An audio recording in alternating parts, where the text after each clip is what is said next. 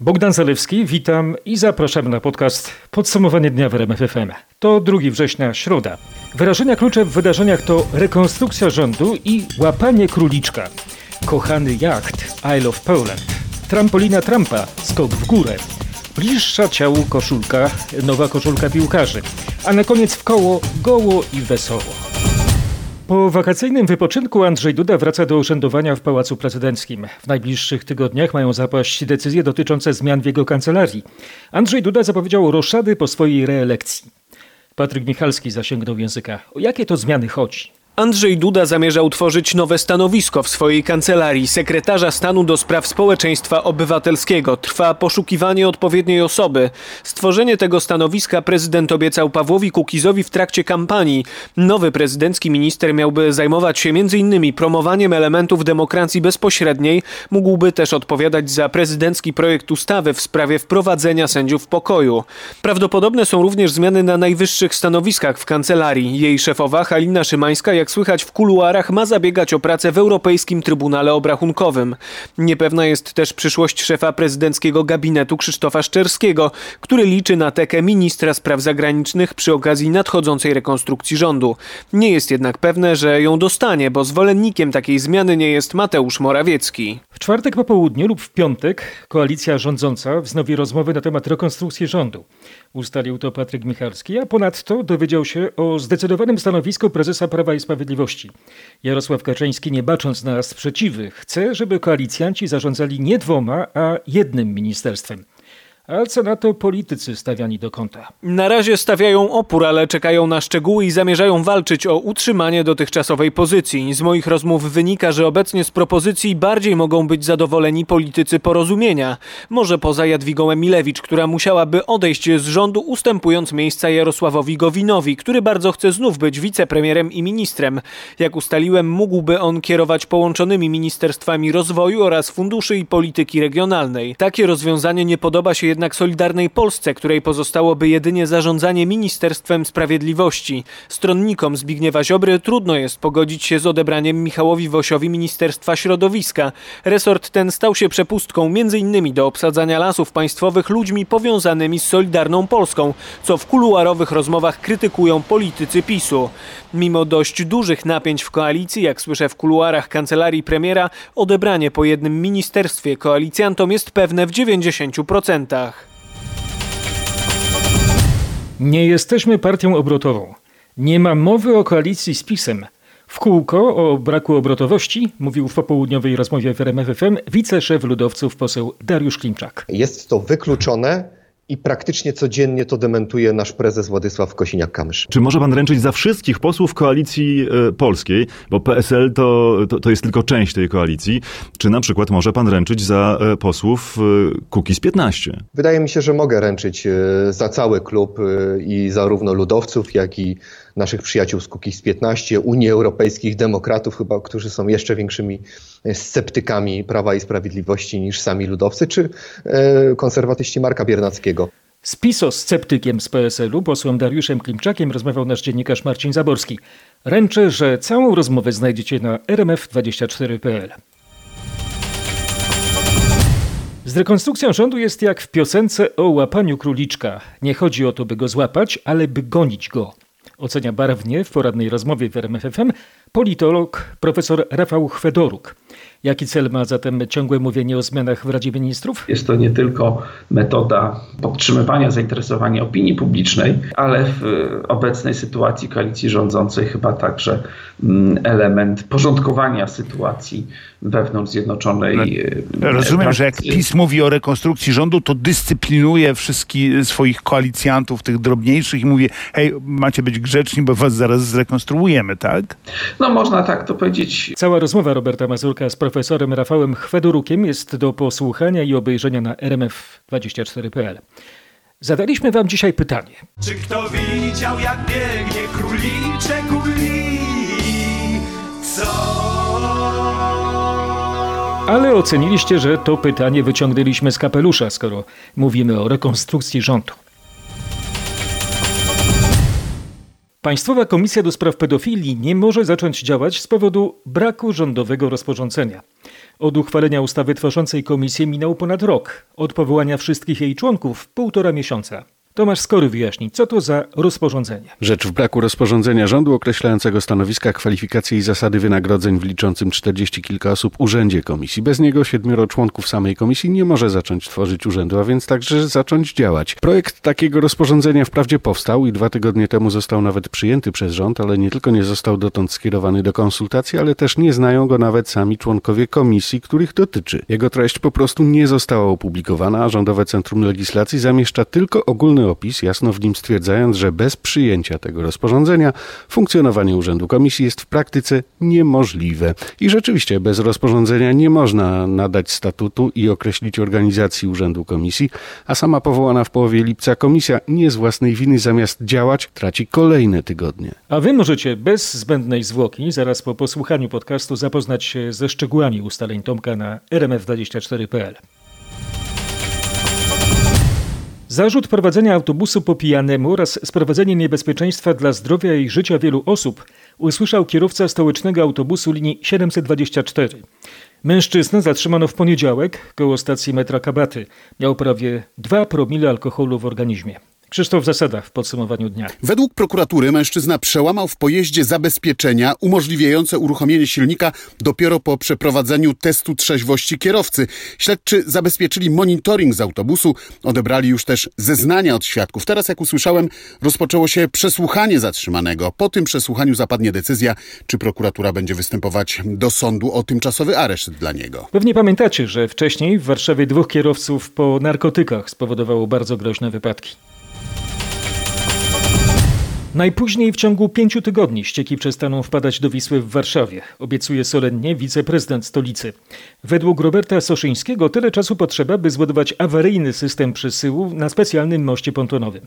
Michał Dobrowicz przytoczył zapowiedzi bezpośredniego podwładnego prezydenta Rafała Trzaskowskiego. Kiedy rozpocznie się budowa tymczasowego rurociągu? Jeszcze w tym tygodniu mają ruszyć przygotowania do budowy mostu pontonowego. Sam most to jednak tylko część całej konstrukcji, zaznacza wiceprezydent Warszawy. Musimy na tym moście położyć kolektory, muszą one być wpięte po obu brzegach w cały system. Całość powinna zmieścić się w 4 do 5 tygodni, choć będziemy starali się oczywiście zrobić to szybciej. Na pytanie o to, ile miasto Warszawa zapłaci za budowę tego tymczasowego systemu, Robert Soszyński odpowiada, to będą dziesiątki milionów złotych. Spory wyciek z kasy miasta. Miał sławić Polskę na morzach i oceanach, a zamiast tego stoi na rusztowaniu w Portugalii. Reporterzy RMFFM ustalili, że słynny jacht Isle of Poland, kupiony kilka lat temu przez Polską Fundację Narodową za prawie milion euro, przez kilka tygodni był remontowany na nabrzeżu w porcie Kaszkaisz. Jednostka miała zdjęte żagle i zdrapaną farbę. Grzegorz Kwolek deputował Polską Fundację Narodową o losy jachtu. Według PFN to nie był remont, tylko niezbędne coroczne prace stoczniowe, które wykonała sama załoga przy użyciu polskich materiałów i narzędzi. Chodzi m.in. o szlifowanie dna i kilu, uzupełnianie ubytków w burtach, malowanie pokładu i serwis urządzeń. Prace miały już się zakończyć, jacht został kilka dni temu zwodowany. Jednostka niedługo ma zyskać nowe barwy i wtedy zaczną się intensywne treningi u wybrzeży Portugalii. Pod koniec września załoga ruszy w kierunku Malty, gdzie weźmie udział w regatach Rolex Malta Middle Sea Race. No to życzymy stopy wody pod kilem, jak słyszymy, oszlifowanym. Bruksela odkłada, ale nie zapomina. 22 września, po ponad pół roku, kwestią praworządności w Polsce znowu mają się zająć unijni ministrowie. Choć to na razie wstępny plan, dowiedziała się nasza korespondentka w Brukseli Katarzyna Szymańska-Borgino. Jeżeli planowane obecnie fizyczne spotkanie ministrów w Brukseli zostanie przekształcone w wideokonferencję, to temat praworządności może spaść z programu obrad. Już wcześniej ustalono, że drażliwe tematy dotyczące krajów członkowskich nie są omawiane za pomocą wideołączy. Problemy z praworządnością w Polsce i na Węgrzech ma przedstawić Komisja Europejska. Polski ambasador protestował dzisiaj i próbował przekonywać, że władze w Warszawie już wielokrotnie wyjaśniały zastrzeżenia w kwestii praworządności, przekonywał, że trzeba pozostawić CUE rozstrzygnięcie sporu oraz argumentował, że niedługo będzie doroczny raport o praworządności we wszystkich krajach, więc nie trzeba dublować działań. Moi rozmówcy twierdzą, że nikogo jednak nie przekonał, poza tym wszyscy znają tę argumentację, więc na nikim nie zrobiła wrażenia. To były wrażenia. Czekamy na twarde fakty. Przypomnę, zapowiadana data podjęcia tematu praworządności w Polsce to 22 września. Śledzimy dla Was fakty w RMFFM. Aleksiejowi Nawalnemu podano bojowy środek chemiczny z grupy Nowiczok, poinformował rzecznik niemieckiego rządu. Rosyjski opozycjonista jest leczony w berlińskiej klinice, do której nieprzytomny trafił ze szpitala w Omsku na Syberii. Krzysztof Zasada opowie nam o zamierzeniach niemieckiego rządu. Zapowiedział już, że o wynikach badań przeprowadzonych w wojskowym laboratorium, z których jednoznacznie wynika, że użyto Nowiczoka, poinformuje Unię Europejską oraz NATO, by wypracować wspólne stanowisko w tej sprawie. Berlin domaga się też wyjaśnień od Moskwy. Natomiast rzecznik Kremla w reakcji na te sensacyjne doniesienia oświadczył, że rosyjskie władze dotąd nie otrzymały z Niemiec oficjalnej informacji w sprawie Nawalnego. Nowiczoki to wyjątkowo toksyczne gazy bojowe wynalezione w Związku Radzieckim w latach 70. Dwa lata temu Londyn oskarżył Rosję o użycie Nowiczoku do otrucia byłego rosyjskiego szpiega Siergieja Skripala. Moskwa odcięła się od tych oskarżeń. Moskwa przeważnie się odcina. I od zabójstwa Borisa Niemcowa i Aleksandra Litwinienki, i od mordu na dziennikarce Annie Politkowskiej, którą zastrzelono w dniu urodzin Władimira Władimirowicza Putina.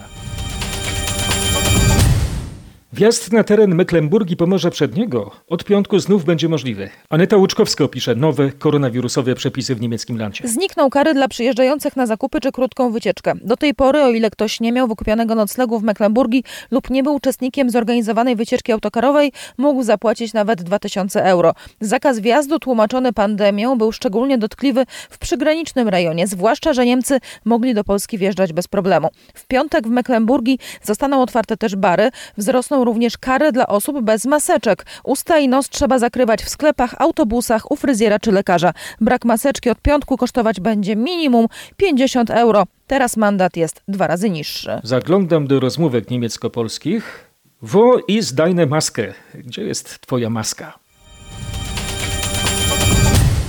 Francja i Chorwacja mogą wkrótce trafić na listę zakazu lotów, sygnalizuje nasze Ministerstwo Infrastruktury. Od kiedy? Krzysztof Wyrenda. Prawdopodobnie od 16 sierpnia. Do tego czasu rząd będzie obserwował, jak w tych krajach rozwija się koronawirus. Jeżeli poprawy nie będzie, to loty do Francji i Chorwacji zostaną zakazane poza wcześniej wynajętymi lotami czarterowymi. Niestety, ostatnie zmiany zakazów były tak częste, że ciężko cokolwiek zaplanować, co jest utrudnieniem i dla podróżnych, i dla turoperatorów, którzy nie mają jak sprzedawać wycieczek. Przypomnę, od dzisiaj obowiązuje nowa lista zakazu lotów. Zostały do niej dołożone Hiszpania, Malta, Rumunia oraz Albania. Przypomnę, od dzisiaj, czyli od środy, bo to podsumowanie dnia drugiego dnia września. Francuski rząd chce udostępnić obywatelom każdego tygodnia ponad milion testów wykrywających COVID-19. Z Paryża Marek Gładysz. Zwiększając liczbę dostępnych we Francji testów, tutejsze władze chcą w sposób bardziej skuteczny tropić zasięg potencjalnych ognisk epidemii, które mogą powstawać w szkołach, odsyłając do domów zarażonych uczniów i pedagogów lub w razie potrzeby wszystkie dzieci czy nastolatków z danej klasy, czy wręcz zamykając okresowo całą placówkę oświatową. Również w przedsiębiorstwach ma to umożliwić jak najszybsze odizolowanie zarażonych osób od reszty pracowników i dzięki temu złagodzenie drugiej fali epidemii, która według specjalistów może być największa na jesieni i w zimie. A oby się mylili. Liczymy, że będą złymi ekspertami. Naukowcy coraz lepiej rozumieją znaczenie nocnego wypoczynku dla naszego mózgu. Najnowsze wyniki badań wskazują na to, że zegar biologiczny ma kluczowe znaczenie dla oczyszczania naszego mózgu z toksyn. Jeśli często śpimy w dzień, rośnie ryzyko np. choroby Alzheimera. Zaskoczeni? To posłuchajcie Grzegorza Jasińskiego. Badacze z Uniwersytetu w Rochester piszą, że dobowy cykl naszej aktywności ma silny związek z pracą tzw. Tak układu glimfatycznego, usuwającego z mózgu produkty oddychania komórkowego. Ich zdaniem to właśnie dlatego osoby śpiące głównie w dzień mogą być bardziej zagrożone zaburzeniami neurologicznymi. Ów układ glimfatyczny, wykorzystujący do oczyszczania mózgu płyn mózgowo-rdzeniowy, został odkryty i opisany niespełna 10 lat temu. Badania wykazały, że najbardziej wydajnie działa podczas snu. Teraz jednak okazuje się, że jego praca jest synchronizowana przez zegar biologiczny. Usuwanie toksyn jest najbardziej skuteczne, gdy śpimy w nocy. Co ciekawe, badania sfinansowała amerykańska armia. Mają pomóc żołnierzom w bardziej efektywnym działaniu mimo braku snu. Babcia mi zawsze mówiła: Noc jest od spania kiedy chciałem poczytać dłużej. A wiecie, jaki jest z babci generał? Co tam amerykańska armia? Ciekawe, który ma z nich kłopoty ze snem. Donald Trump odzyskuje poparcie. Amerykański prezydent, który mocno wierzy w swoją reelekcję, po tygodniach spadków popularności znów cieszy się większym poparciem, choć sondaże wciąż wskazują, że liderem wyścigu jest Joe Biden.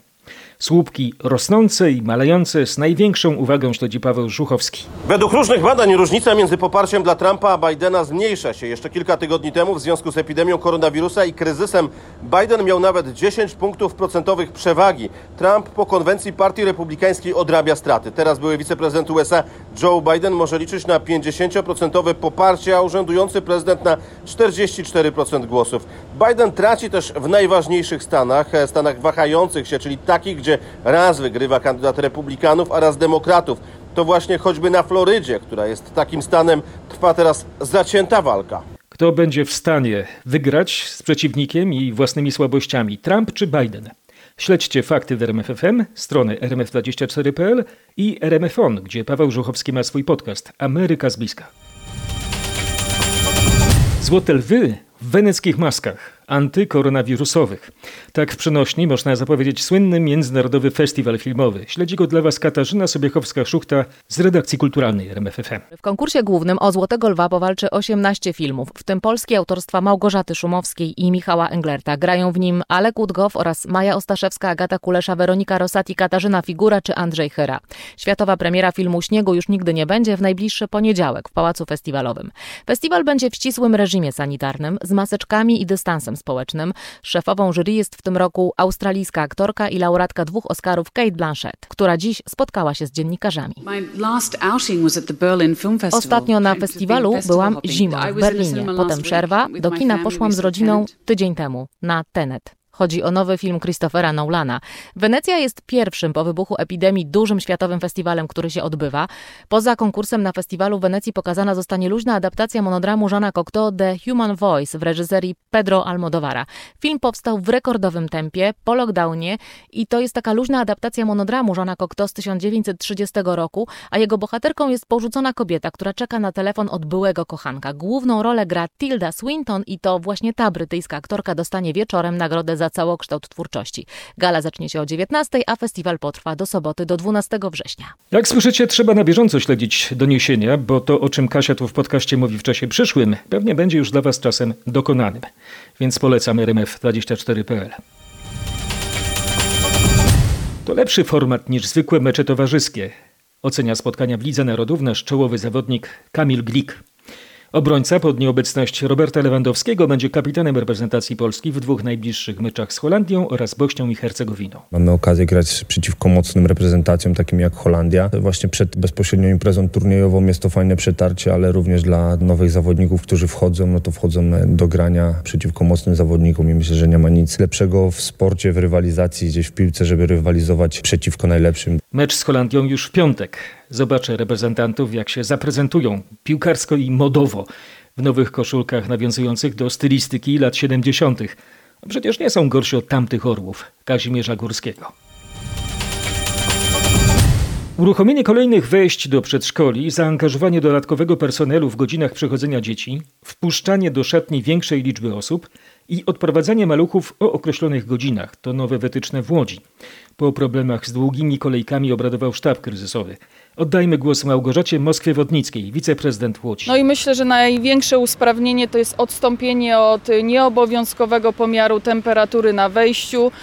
Wielu dyrektorów, no, dbając o bezpieczeństwo placówki, badało wczoraj temperaturę maluchom na wejściu, natomiast my wczoraj podjęliśmy decyzję, że nie będzie takiego pomiaru, że jeśli dyrektor podejmie taką decyzję, to ten pomiar będzie mógł być wykonywany w trakcie dnia. Natomiast, żeby uniknąć kolejek, no my będziemy też y, apelować do rodziców, żeby oni badali po prostu temperaturę dziecka w domu. Beata Lewandowska, dyrektor łódzkiego przedszkola nr 221, zrelacjonuje, jak to w jej placówce w środę wyglądało. No ja już zastosowałam dzisiaj dwa punkty, y, czyli odstąpiliśmy od mierzenia temperatury oraz przyjmowaliśmy jednocześnie do szatni po kilkoro dzieci od 5 do 7 i y, faktycznie tych kolejek na ten moment nie było. Ja tylko chciałam zaapelować do rodziców, ponieważ odstąpiliśmy od mierzenia temperatury, temperatury, to bardzo prosimy, aby rodzice bardzo odpowiedzialnie podeszli e, do tej sprawy i codziennie rano i wieczorem e, tą temperaturę dzieciom e, mierzyli i żeby przyprowadzali nam dzieci zdrowe. Prosi dyrektor przedszkola w Łodzi, ale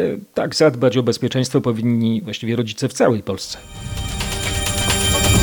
Ruszyły kontrole gimbusów. Piotr Łakowski towarzyszył patrolowi policji przed szkołą w Dywitach koło Olsztyna. Dokumenty poproszę od pana. Sprawdzimy pana uprawnienia, sprawdzimy stan trzeźwości, sprawdzimy stan techniczny pojazdu, to co jest najważniejsze, tak? W tym przypadku wszystko było w porządku, stan techniczny pojazdu dobry. Tak, pojazd był y, dobrze za, zadbany, utrzymany w dobrym stanie technicznym, także to jest najważniejsze. Kierowca trzeźwy. Kierowca trzeźwy. Oby więcej takich meldunków starszego sierżanta Cezarego Prusika z Wydziału Ruchu Drogowego Komendy Miejskiej Policji w Olsztynie. Pierwszy dzień nauki w reżimie sanitarnym. Jak to wygląda w szkole w Podlubelskiej Konopnicy?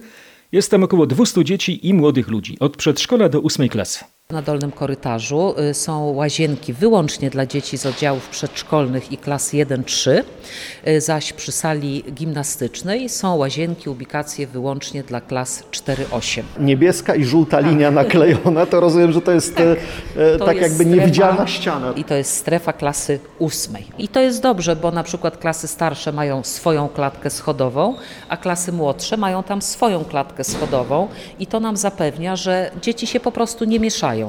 I trzy wejścia do szkoły. Jedno dla klas 1-3, inne dla y, oddziałów przedszkolnych i trzecie dla klas 4-8. Klatka schodowa.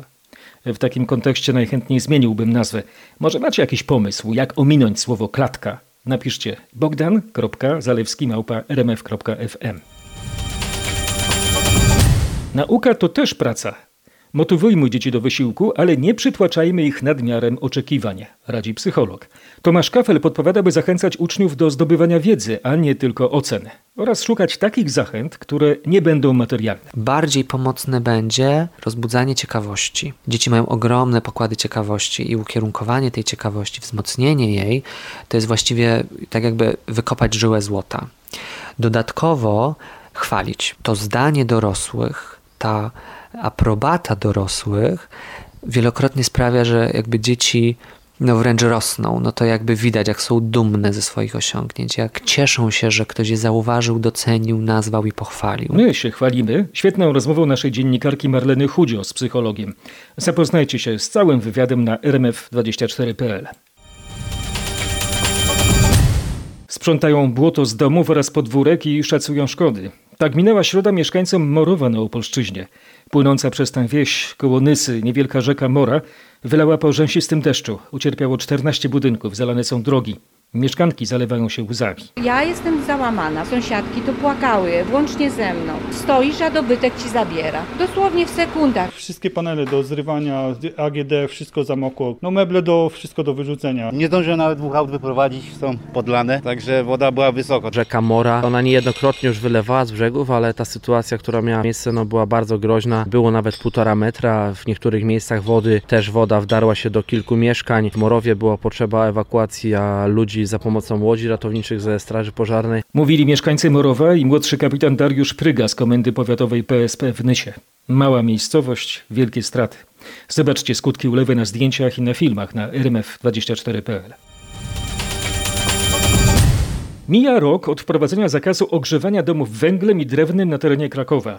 Pierwszego takiego miasta w Polsce. Marek Wiosło pytał o efekty. Mieszkańcy i urzędnicy pozytywnie oceniają wprowadzone zmiany w Krakowie. Ta zielona rewolucja odbyła się bez większych sprzeciwów i z ogromnym dofinansowaniem do wymiany starych palenisk. Zakaz używania węgla i drewna do ogrzewania domów spowodował, że w okresie grzewczym była lepsza jakość powietrza niż wcześniej, mówi Paweł Ścigalski, pełnomocnik prezydenta Krakowa do spraw czystego powietrza. Oceniamy ten rok bardzo dobrze. Przede wszystkim skupialiśmy się na kontrolach. Straż Miejska dokonała prawie 6 tysięcy kontroli. Możemy mówić o, o sukcesie i o niezłym wyniku. W Krakowie wciąż zostało około tysiąca starych palenisk. Dotyczy to nieruchomości albo nieużywanych, albo wobec których toczą się sprawy spadkowe. To wojna ze smogiem z węgla i drewna bez użycia ognia. Niemiecki zestaw przeciwlotniczy z samego początku II wojny światowej odnaleźli nurkowie na dnie pogłębianego toru wodnego między Szczecinem a Świnoujściem. Ten rodzaj uzbrojenia Niemcy produkowali do 1940 roku, opowiada znawca militariów Aleksander Ostasz. Podstawa, gdzie były montowane dwa karabiny MG34 z siedzeniem. Taki ewenement bardzo widowiskowy, bardzo ciekawy, inny. Do tego tutaj jeszcze ten, ten metal był wyłożony filcem, że ten żołnierz, który to obsługiwał, nie obcierał sobie kolan. Takie różne niemieckie patenty były. No ale pamiętajmy, że ta broń y, służyła Niemcom do agresji na Polskę w 1939 roku. Dokładnie taką broń y, używali. Już pod koniec wojny był przestarzały, więc trafił na pewno jakąś jednostkę pływającą i w wyniku jakiegoś zdarzenia losowego, eksplozji, bomby, nie wiem, miny, spadł do wody i, i został. No i niech tak zostanie. Niech pozostanie mu do odegrania rola jedynego takiego eksponatu w Polsce w Muzeum Oręża Polskiego w Kołobrzegu. Mimo epidemii koronawirusa na tatrzańskie szlaki w te wakacje weszło tylko nieznacznie mniej turystów niż przed rokiem. Spadek frekwencji nie jest duży. Cieszy się dyrektor Tatrzańskiego Parku Narodowego Szymon Ziobrowski i podaje sierpniowe dane. W 2019 roku w Tatry weszło 740 tysięcy turystów, zaś w roku 2020 682 tysiące. Natomiast nie oznacza to, że tych turystów było mało. Otóż te dane z ostatnich lat pokazują, że ruch turystyczny w Tatrzańskim Parku Narodowym jest bardzo duży. Takie fluktuacje kilku nastu, a nawet kilkudziesięciotysięczne są zjawiskiem zupełnie normalnym. Rekordowy pod względem frekwencji był 20 sierpnia, wtedy to do Tatrzańskiego Parku Narodowego weszło ponad 30 tysięcy osób. No i o to chodzi, żeby się pilnować w czasie pandemii, ale też nie dać się całkiem uziemić koronawirusowi. Na styku granic Polski, Czech i Słowacji w Jaworzynce wyruszył w trasę podróżnik Mateusz Waligura. Wędrówka specjalisty od wyczynowych wypraw w najbardziej odludne miejsca planety ma pomóc w wyznaczeniu szlaku Wisły wzdłuż najdłuższej polskiej rzeki.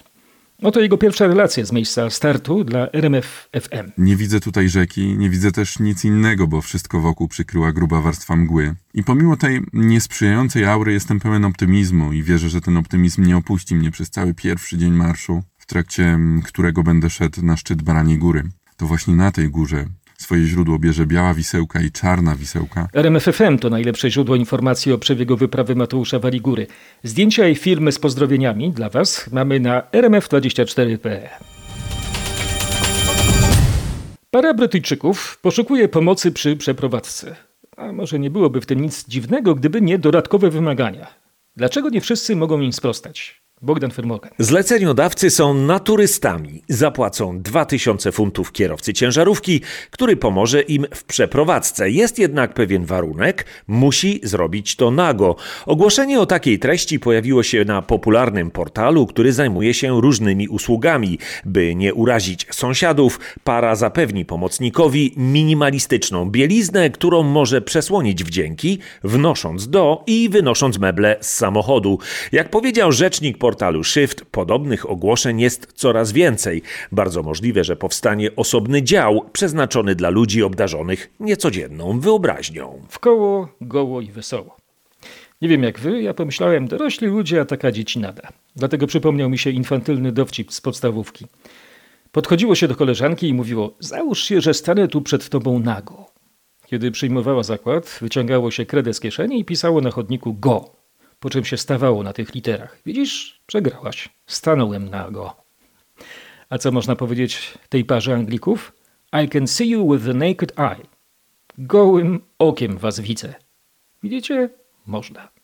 Chciałbym zobaczyć, że mnie słuchaliście. Zostawcie widomy znak, napiszcie do mnie. Może macie jakieś uwagi albo propozycje. Bogdan.zalewski małpa rmf.fm